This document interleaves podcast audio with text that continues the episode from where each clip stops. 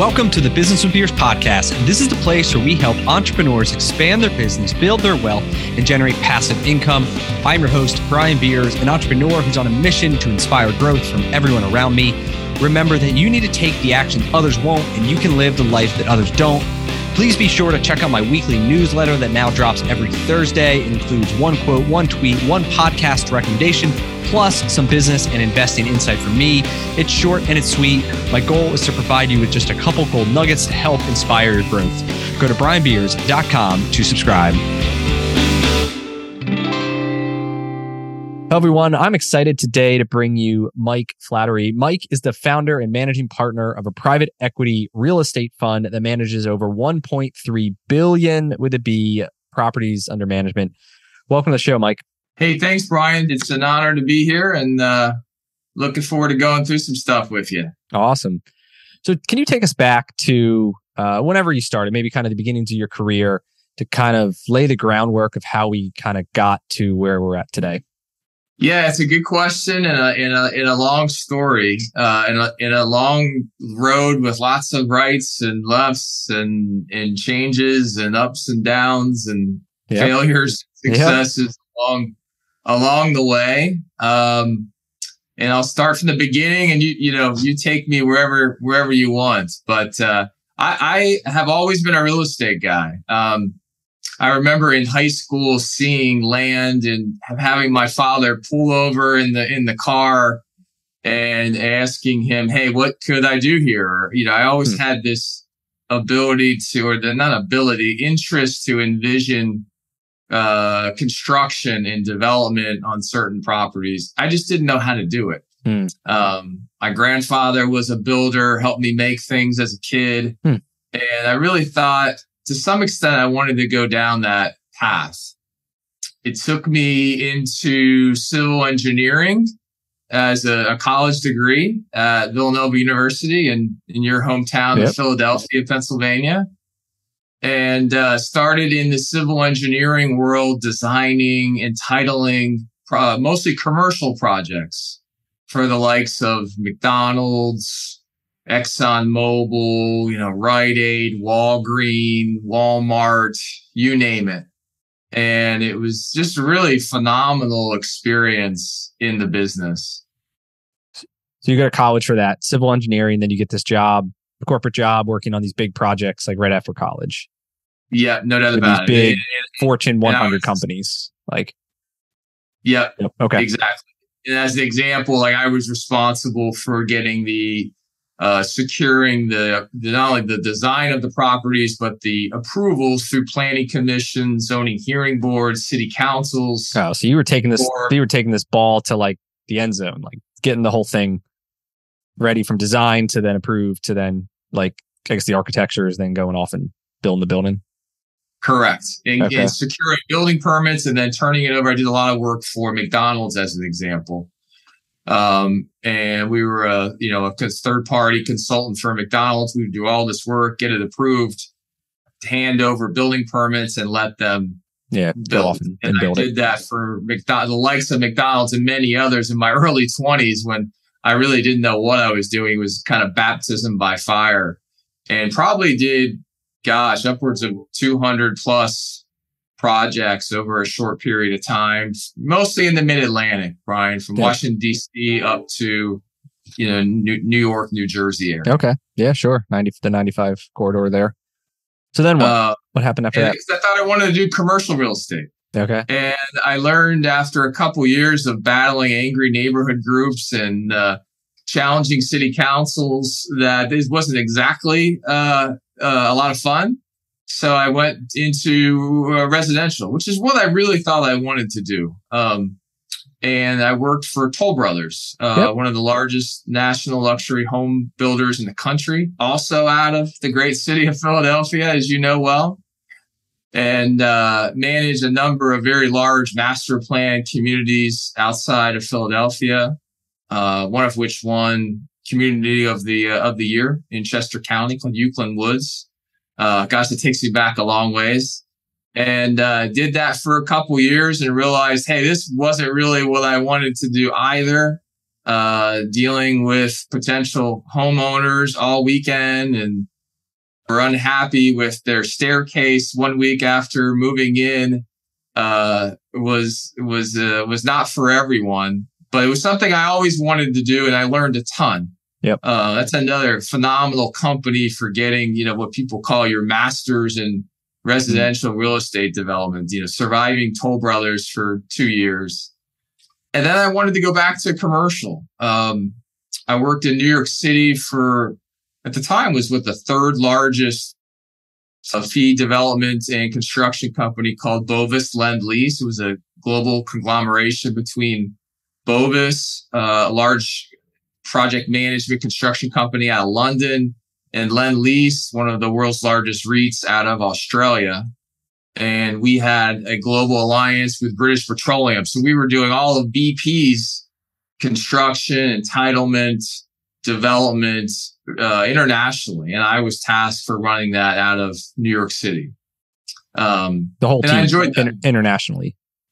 Correct. Okay. And building like the gas stations or building like the pipeline, like like the infrastructure good, side of it?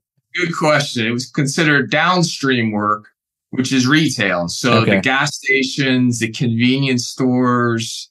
Uh, I, I helped them roll out the first re, uh, retail designed hydrogen fueling facility uh, at LAX in Los Angeles.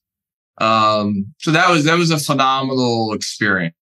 BP bought Arco Oil on the West Coast I transferred or moved out from New York City to the sunny and beautiful beaches of Southern California and, and did the same for Arco out there, managing their uh, development from Seattle down to San Diego.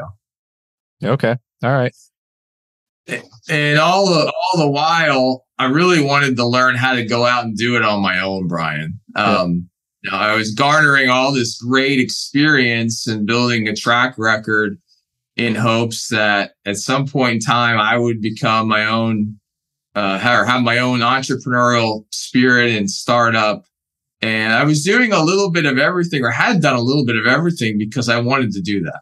Yeah. Um, also, while I had the job with uh, the BP Global Alliance, Bovis Lend Lease, uh, I was taking my dollars and saving my dollars and investing in personal real estate. So I was buying single family homes across the country, buying small duplexes, fourplexes, and, and getting my feet wet essentially and learning how to get it done on my own.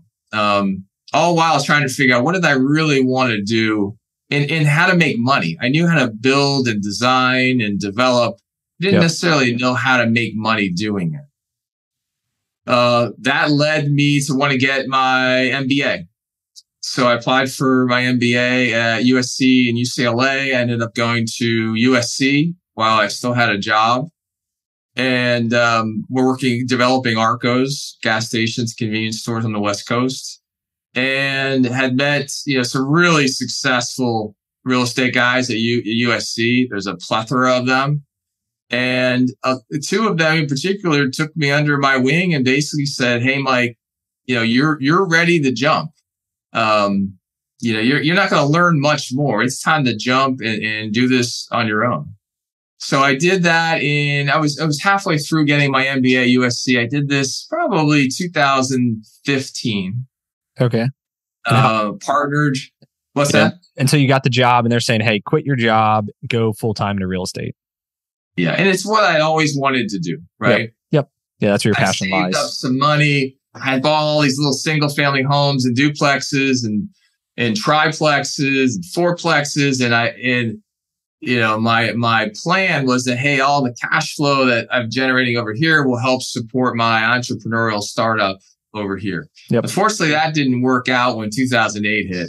Um, but I did jump. I partnered with um, some really bright investment bankers out of Southern California. We did some development in New York City, um, Southern California, uh, Los Angeles, San Diego area. And I, and I was on my own. I partnered with Thomas Schoos, who's a famous interior designer uh, out of West Hollywood. We were flying around on helicopters and landing on deserted beaches and in Costa Rica and Dominican Republic and Puerto Rico uh, looking to build boutique uh, hotels or, or, condo hotels. And then 2000, 2008 hit, right? Lehman Brothers failed on what, September 17th? I almost remember the date of that year. Uh, I had an office condo project uh, that was pretty much beachfront in Hermosa Beach, and we lost financing. Um, it was supposed to start October 1st, 2008. And, and then the recession and, and all the, the lending, the banks started, yeah. the, the end of that yeah. run started two weeks before we were supposed to start construction. And, uh, and I had to figure out what to do next, Brian, to be honest with you. So that's 08. And so how do you find these partners? So in what in your role, I guess was the design, the civil engineering, all the stuff you were good at. They were probably good at what raising money, and then you had the design guy, and then that's kind of how you assembled that this first team was assembled. Correct, correct. Uh, uh my niche was really entitlements and and getting challenging projects approved. as I mentioned, to rezone, but to re- entitle means just to rezone something, right? Correct. To change the use and, and to secure all the approvals, um, you know, to design it, to get the community involved, and to build it. And usually in a municipality, you're, you're getting approvals from a planning commission board. And then if you can secure that vote of approval, you'll move forward to mm. a city council level or county council board of supervisors type approval. And then you have the planning approvals, the use approvals, to move forward and build your uh, and secure your building permits to start construction. Yep. And it seems like it's, it's probably a highly valuable skill because there's probably all these intricacies that these guys don't know. Maybe they're good at raising money or they're good at construction, but like if they don't get the plot of land for the right use, there's nothing they can do, right? And uh, I'm sure that's probably your your your skill set, right? And, and shining uh, value that you're bringing what it sounds like because because you can't you can't count it for granted right there are some locations municipalities states where you know you could stick a shovel in the ground tomorrow and no one will stop you but that's rare yeah. um, and the good properties know, the beachfront property or like the stuff that's probably you really want to that has the highest value add is probably needs this process it's what it sounds yeah. like yeah. And it's it's challenging. You know, I, I, rarely invest outside of my business in multifamily, but I, I actually recently invested in a um, you know, a sexy Kelly Slater surf park residential development in Palm Springs and La Quinta. And uh, I wasn't involved with it at all, but but the project got outright denied. Um, and you know those guys are gonna gonna have to figure out uh, how to exit or sell that land to someone else because that project did not get approved. Mm. So projects don't always get approved as they're initially proposed. Yeah. So it's 08. You're you're down down on your your luck there. Then what uh what happens next? How you start to rebuild this thing? Well, you know, as Warren Buffett says, buy when there's blood in the streets, right? And there is a lot of blood in 2008, 2009. Uh, it was, you know, as we call the closest thing to a, a real estate recession. It, almost everything failed. It didn't didn't matter the, the the asset type. Projects were going back to the bank. And I had done a little bit of everything, right? From single family homes to commercial to retail to buying some of my own properties to wanting to go out on my own. And I really saw it as a phenomenal opportunity. So I spent the time really researching what was next, right? What was the next smart contrarian investment in real estate? And I wanted to build a, a, sustainable real estate model, which those two words don't always go hand in hand when it comes yep. to real estate. Yep. Uh, a lot of people laugh at me when I said that. Um, but I found multifamily and in the security and risk adversity that comes with multifamily. And as much as, you know, the great recession was a real estate recession, most people don't know this, you know, the percentage of apartments that went back to the bank was something like 0.3 to 0.4, 0.5%. They simply were not the type of real estate that went back to the bank. And, and in looking back, we've seen that, right? So I started buying apartments in 2009 that were 99 to 100% occupied. and I had sellers that were in a lot of distress somewhere else. Maybe they were in development. Maybe they owned condos in uh, South Florida or Southern California. And their distress was forcing them to sell their really cash cow apartments at a discount. Um, and that was really the beginning of buying apartments. Now, coming out of development, I, Brian, I had lost pretty much everything. Uh, you know, I, I was newly married, had a baby on the way, mm. and I had put everything into my development business. And when that project didn't, uh, you know, didn't kick off and start construction, I essentially lost everything. I remember looking at my bank account and seeing a little over seventeen hundred dollars, and and really just digging in and trying to figure out what was next. So it, it was a it was a scary, crazy time.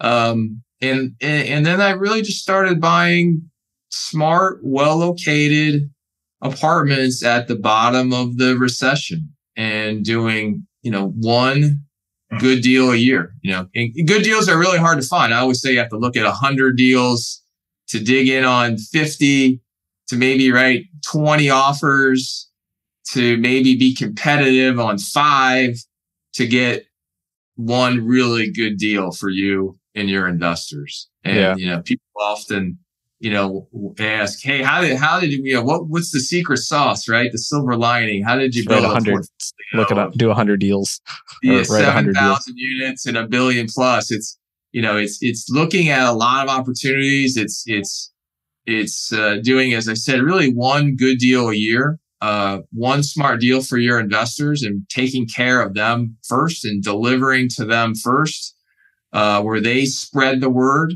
And not only do they want to invest in the next deal, right? They often will bring two or three of their friends. Yep. And, and of course, building the right team. I've had a phenomenal partner. Uh, yeah, I've had phenomenal teammates that have been with me for 10 plus years and, and we've built this together. Yeah. Awesome. So I want to go back to so you had seventeen hundred dollars in the bank account, right? And then, I mean, walk me through like, I don't know. A lot of people will be like, "Oh, well, I'm gonna, I gotta go get a job," right? Like, and and you're sounds like you had this approach of, I, I need to go buy a building, and so I guess talk to me. How do you how do, how do you finance that? I mean, did you bring in partners? Like, t- talk to me some some of the specifics on on how you kind of got from that moment to to closing that first deal and it was really hard not to go back and get a job, Brian. Right? Oh, I, had, I would imagine. Yeah, it was. I had an engineering degree. yeah. I had an MBA. I know I could go back and get a good, you know, probably high paying job at that time. Yeah. I just, I had caught the entrepreneurial bug, right? Uh, I, you know, in, in, in, don't get me wrong, I had the resume all ready to, to fire it out to some groups. I was looking at that. You know, I remember my mom telling me I should become a bartender in the evenings to bring some money in. Yeah. Uh, I remember telling my father that I was unemployable and, and he, he did not like that. And, you know, what I meant by unemployable was, Hey, I, I was determined to do this on my own. You know, I didn't know that I could go back. I didn't think I wanted to, I, I knew I did not want to go back and work for someone else. Yep. So yep. as ugly as it was, I wanted to, to really blaze, you know, blaze my own path. Yeah.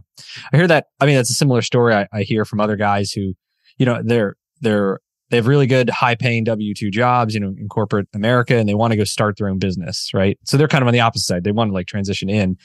And one of the like, I don't know, and I've never been there, right? I've kind of always been on, on just in my family business and growing it, but like for them, they're very employable people. Like if it, if the business doesn't work out, like they have all these connections and network and a great resume and like, so it's like the, the worst thing that's happens is they have to go get a job again, right? Where the best thing that's happens is now they, they own this business and they can grow it and scale it and make it as big as they wanted. I mean, a billion dollars under management, right? Like it's kind of this, this you weigh the risk reward. And when you really break it down, like you're not going to, most people aren't going to end up on the streets. Like they're not going to like, you know, you know, whatever, like these worst case scenarios that are in our mind for most people, like they're, they're very employable people and can easily get a job if they wanted to. And they may hate it and they may want to get back into the, the race again, but it's like, I don't know. It's it's the risk reward ratio for sometimes it's the risk could or the rewards can weigh you know be way way better than the risk that it takes. So I don't know. I don't. It sounds like you had pretty much the same thing, just on the opposite side of hey, I could go do this right? Because you were that guy, but decided instead of going back, like let me let me give this thing one more shot. Is that? I think you know. I think it's time and place. I remember going to seminars and reading books, and you, you know, everyone has a rags to riches, you know, story from failure to success. And I remember rolling my eyes at that, going, "Gosh, that's that's not going to be me. That's that's you know, those yeah. are fairy tales, right?" And and sure enough, it's a big part of my success, right? The, you know, the biggest failure is essentially the biggest success. Yeah, I look back at losing everything and look back at that recession and go, it was the best thing that ever happened to me. You know, you, you don't, yeah. you don't, you don't wish anyone to go through that period of time. Uh, I really, it's funny. I don't remember a lot of the, the stress that I'm sure, uh, I went through. Oh yeah. Um, and as I said, you don't want you, you don't want to put anyone in that position, but often when you're put in that position, you know, the sink or swim, folks are going to swim, right? I, I, heard a great quote.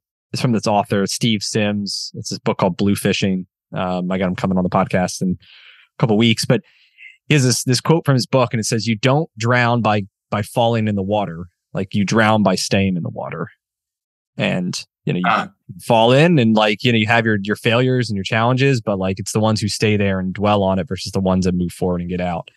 And so, yeah. um, I mean, it's exactly, exactly. And, and, you know, that's po- a positive attitude, right? Belief in yourself, like simple things our parents have been telling us since we were babies. Yep. But it's so true, right? I, you know, I, I was blessed to have a wonderful upbringing and, uh, you know, two parents who, who were married and always there for me and and you know maybe that has something to do with it. I'm sure it did. But but i was one of these guys where i always if i jumped off the cliff i always knew i was going to land on my feet. Yeah right? That that was just always me.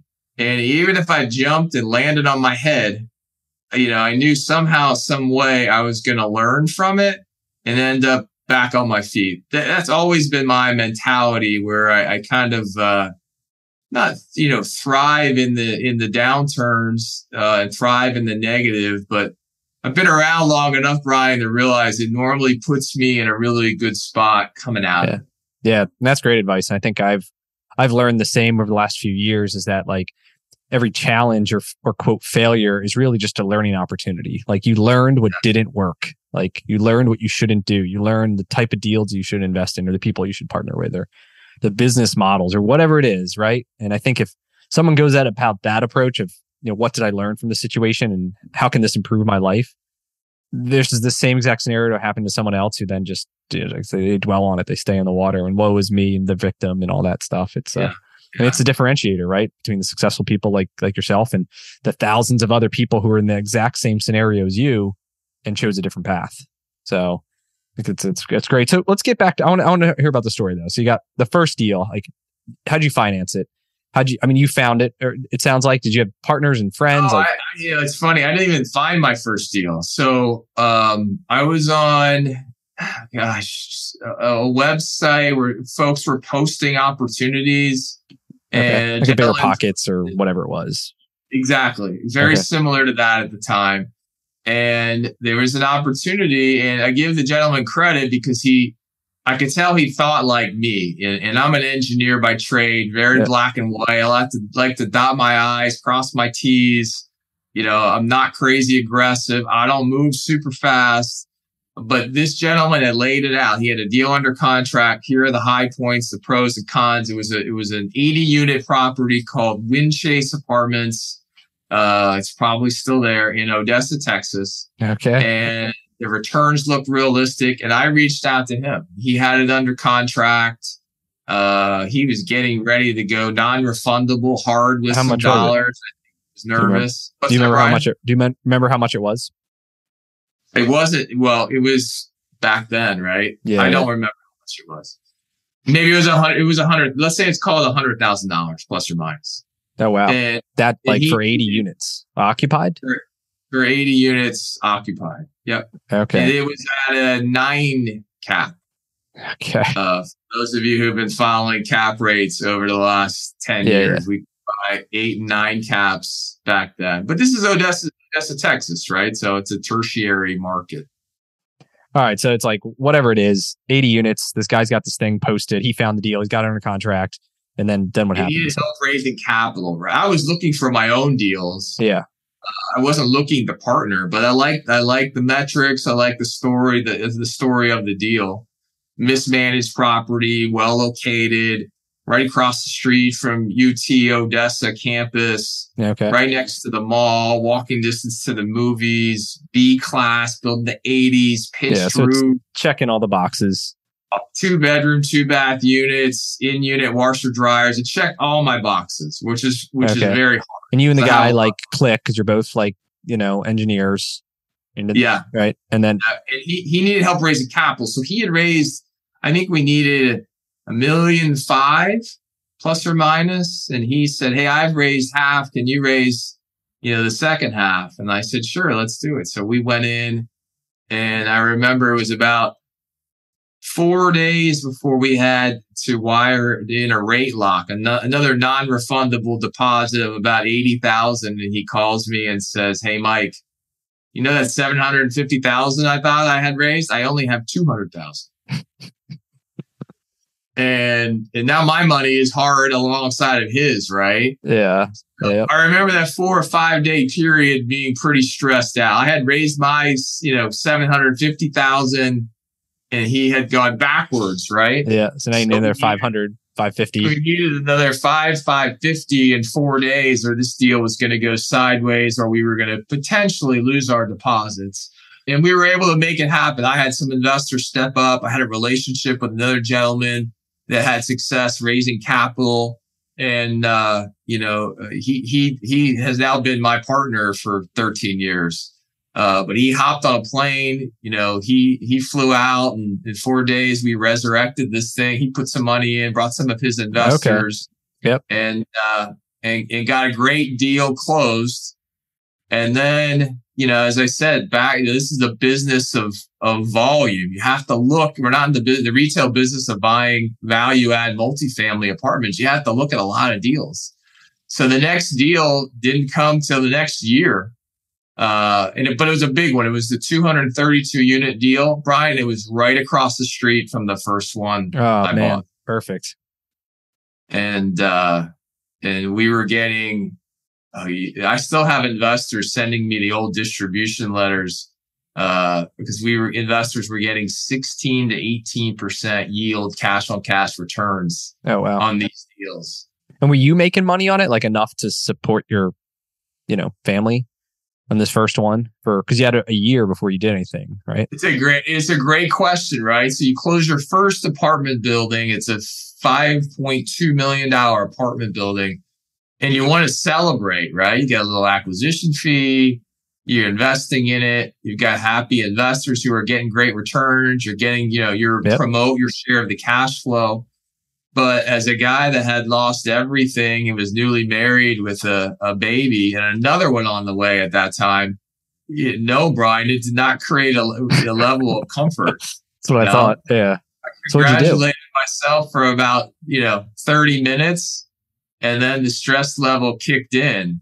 Um, but it, but you do go through that, right? You close your Yeah. first deal and you're like, okay, I figured it out. I've got it. I've made it. It's not the case. Yeah. Uh, you, you need to keep that drive for years and years and years, right? The, you know, the, this, the success comes from doing it Yeah. over and over and over again. So then But fast yeah, forward. So that was a o- couple- 09, right? O- 09? What's that, Brian? 09, 010? When you bought this one? 09. It was the summer of 09. Okay. August of 09 was the first deal. Next deal, next deal was about 12 months later. Okay. And then so it probably looked like something from that point to today is, is some sort of exponential graph. I'm, I'm assuming where it kind of starts slow. You do one and one, but then then you start trading up and doing bigger and bigger deals. Yeah, cor- correct. I think for the first three years, I just did one deal a year. And then maybe it was two deals a year, and then three deals a year, and then two deals a year, and then four deals a year, and then five deals a year. Last year we did seven, you know, seven deals. Yep. So there is that exponential growth, but it comes, as I said, from doing, you know, uh, being very picky, patient, and prudent about our investments and delivering to investors. And then what's the strategy? Is it to to is it a lot of these the, the five to seven year old or year plans where you're buying, you add value and then you sell it? Or is it kind of the buy, hold, refinance, cash flow? Like I know there's different theories on it. Like what's your approach or does it vary per property? We've done a little bit of everything. And over the last couple years, it's varied per property where we've done some 10 year holds and we've done some heavy value, value adds, three year holds. Um, but I really believe that apartments are about long term holds and long term wealth. So I prefer the seven to 10 year holds, which is traditionally what we've done. Still heavy value add where we're generating all the appreciation and all the value no in the two to four years, right? Okay. We're investing three to six million into improving the interiors of the apartments and spicing up the amenities and paint fixtures and, and, yep. and eliminating deferred maintenance and rebranding the property with new signage. This first three, four years is where you create all the value growth and appreciation. Um, so we always have two exit strategies. One is to sell at that point in time yep. once we're done value add. Uh, and, or two is to hold on long term and reap the benefits of all that work from a cash flow and tax advantage standpoint. And we often will refinance in years three, four, five to pull some of that equity out. 50 so. to 80% or 100% of the investor's capital back. Uh, and then their return is infinite, right? And then we'll hold on to that property long term for cash flow. Um, that's my preferred hold strategy because you know lock in at a great fixed rate, uh, whether it's high or whether it's low.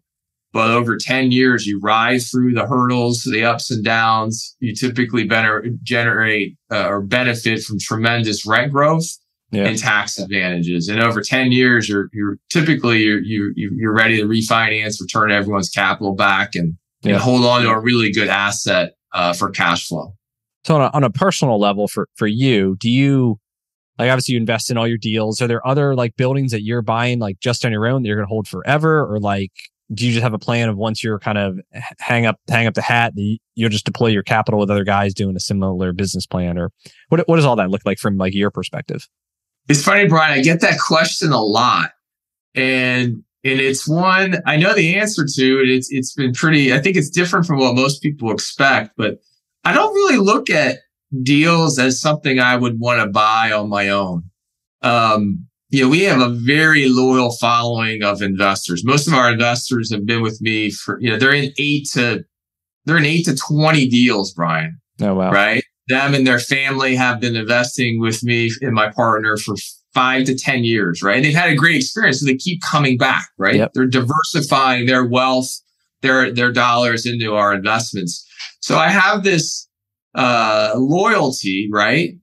To those who got me here. And I'm very close with them. Um, and vice versa. You know, we often we communicate through thick and thin with our investors. So when I find a good deal, I really, maybe just because I've been doing it for so long this way, Brian, but I want to do it with investors. Okay. And, and, you know, the men and women hey. who have trusted us through the years. Um, you know, and the size and scale. Like it makes sense to to wrap a big deal into your big company versus like you doing some small thing that you have to like directly manage and I, I don't know for for me that would make sense too to just just part of the company right and then you I had a broker this week call me with a small 12 unit deal uh, we bought two deals from him in the past so we have that trust and track record yeah. with him right uh, seller was a little distressed needed a quick sale and he said, "Hey, you know, I, I know who can buy this, you know, really easy." yes. And, and I think it would have been a great buy, but you know, sometimes you gotta you gotta kick yourself and remind yourself, "Hey, what what got us here was was buying, you know." 80 to 500 unit size deals where you get great economies of scale, great management, great leasing, etc. Yeah. Uh, and, and, sometimes the smaller deals, Brian, through the years, at least for me personally, uh, can create some headaches. There's a little bit more risk. You don't yeah. get as great management, and it, they can be as much time, if not more. You were alluding to it than no, a 400 unit done, property. Yep, I've done it with the, the one off. This for me, it's the single family home or whatever it is, and just becomes yeah, yeah. more of a headache. And I tell this story all all the time. A lot of people start there. I started there, yeah. right? And, and a lot of my investors, you know, still do that Yeah. and diversify. And, and many of them learned the same lesson that I did is with managing assets, especially small asset, it's a lot of work, Yeah, right? Whether job. you're doing it job. yourself, Like it's not really an investment. It's kind of like a job, and but but it's like a great learning experience. You get your feet wet with it, and then you then you graduate, right? I mean, that's Yeah. that's okay. Like it doesn't, you know, there's nothing wrong with that. Or, or you stay there, and, And it's hey, if you, you're dealing with a management company, right? You might have a mom and pop management company. It might be, as you said, one single family home or one duplex. And you don't know, do they come by your property once a month, once a week, once a year, once a decade, right? I mean, there's a lot of risk in that. The larger properties, right? You have full-time staff of three to 10 people and uh, their job, their full-time job, W-2 job is to protect your investment, right? uh, um, and many of them live on the property and you know they're they're incentivized to help your investment and your in your property perform on a daily basis yeah, it's awesome. So my my final question, or second to final. So what do you, with all the economic stuff going on now? I'm sure you get this all the time, but like, what do you, what are your thoughts on where the real estate market's heading, the economy, and like, what are you guys doing to protect yourself and the capital? yeah it's a crazy time right uh, we've been blessed with having done great deals well performing deals happy investors and most of, of our portfolio is with low fixed rate debt so we're in a great position You're fine you either know, way. Interest rates go to nine, 10%. You know, uh, you lock it in what, four or five years, or do you get longer than that period? Well, t- we, traditionally we, we'll, we've done seven to ten year fixed rate debt. So a lot of your debt now is seven to 10. Yeah. That's awesome. Yeah. So like that, so our- you, you can withstorm. It doesn't even matter what the interest rates are, right? Because you've got, you've got it locked. As long as people are paying rent, it's, you know, the performance should stay consistent. And as I mentioned earlier, with the ten year horizon, you ride. It gives you the ability to ride through these ups and downs. So when I first bought the those two deals in Odessa, Texas, in 09 and 2010, interest rates were five and a quarter to five and a half. Not too far from where off from where they are right now. Yep. Um, so the ability to buy a really smart, well managed asset with good debt and hold on to it. Um, So what's the opportunity that I guess you're looking out for that other people should be aware of? I would imagine it's these guys who have floating rate debts and the, Yeah. the thing becomes upside down pretty quickly. Is that is that what you're on the lookout for I- now? I, think it's I think it's two things. So what are we? You know, I always say we're picky, patient, and prudent, but we especially are right now. You know, we're kind of waiting in the wings to buy two things. One, higher cap rate deals uh, and, and positive leverage deals, me- meaning you've got a good delta between the cap rate and the interest rate. Right. Over the last couple of years, many of us in our industry have been buying negative leverage deals. Right uh, with cap rates dropping below where interest rates have been. So I, I find this as a great opportunity, period of opportunity to start buying at some higher, buying some great, well located, uh, higher cap rate deals. And then number two, to your point, Brian, I think there will be some distress. Um, you know, there's a lot of our competitors that have been buying with variable rate loans and, uh, some of them will do just fine. Uh, some of them, if they didn't buy interest rate cap, we did four, four we did five uh, variable rate loans over the last 12 months. Um, but we bought a 1% interest rate cap Hmm. that essentially fixes our interest rate on any given deal between like 3.7 and 4.2%. So we've protected ourselves, but there's a lot of groups that haven't. And I think we'll see some really good buying opportunities over the next few years, Brian. Okay. And where do you see the company going? You got 1.3 now, like five years. What's it look like? Do you have a goal? You know, I think I'm not the greatest goal setter, Brian, but I'm a deal junkie, right? Yeah. So, you know, it, it, I haven't changed much from the beginning. Um, you know, it's, it's, it's doing one good deal a year, right? And, and if we have a year where we don't do a deal, you know, are we going to be okay with that? Absolutely. Um, so it, it goes back to that, right? The ability to find and manage and raise capital for one good deal a year. And ideally, if we can do two to four deals a year uh, for our investors, great. You know, my partner and I, we personally invest uh, in each and every deal. So we're not out there, you know, doing deals just to do deals. So if it's one great deal a year, great. If it's four or five, you know, fantastic. That's awesome. Yeah. So where can listeners connect if they like to learn more about uh, you personally or the company, or they're interested in, you know, looking at any of your deals? What is, uh, where can they find you? Yeah, happy to share. I'm pretty open book. I tell my investors, you know, text me in the middle of the night. I'll call you back in the morning. But website is l5invest.com. Brian, can you distribute my email or should I just share it here now? Uh, both. I can. We can add to the show notes as well. Uh, but yeah. Okay. We'll talk about yeah, it. Yeah. I mean, the uh, the email is just Mike M I K E at L5 Invest. Capital L is in Larry, the numeral five, and the word invest dot com. And uh, my number is 310 991 3091. Call or text. And uh, if you have interest in partnership or investing uh, or just want to learn more, you know, feel free to reach out to me. Awesome. Cool. I appreciate you coming on and sharing your story. It's pretty, you know, inspiring. I think, uh, you know, kind of the ups and downs and kind of picking yourself off your feet and really kind of building an awesome company and adding a lot of value to investors and to your residents and, and just kind of building this really good community. So good, good job. And it's been, uh, it's been awesome chatting with you. Appreciate it. Thanks for having me, man. All right. I'll see you. I'll see you. That's all we got for this episode with the Business with Beers podcast. One thing that would really help both us and other new potential listeners is to rate the show and leave a comment in iTunes, Stitcher, wherever you listen. Also, make sure to link up with me on your preferred social media platforms LinkedIn, Instagram, Twitter, Facebook. You can find all my links at brianbeers.com. Please just share the podcast with anyone who you think might enjoy it. And until next time, remember to take the actions others won't to live the life that others don't.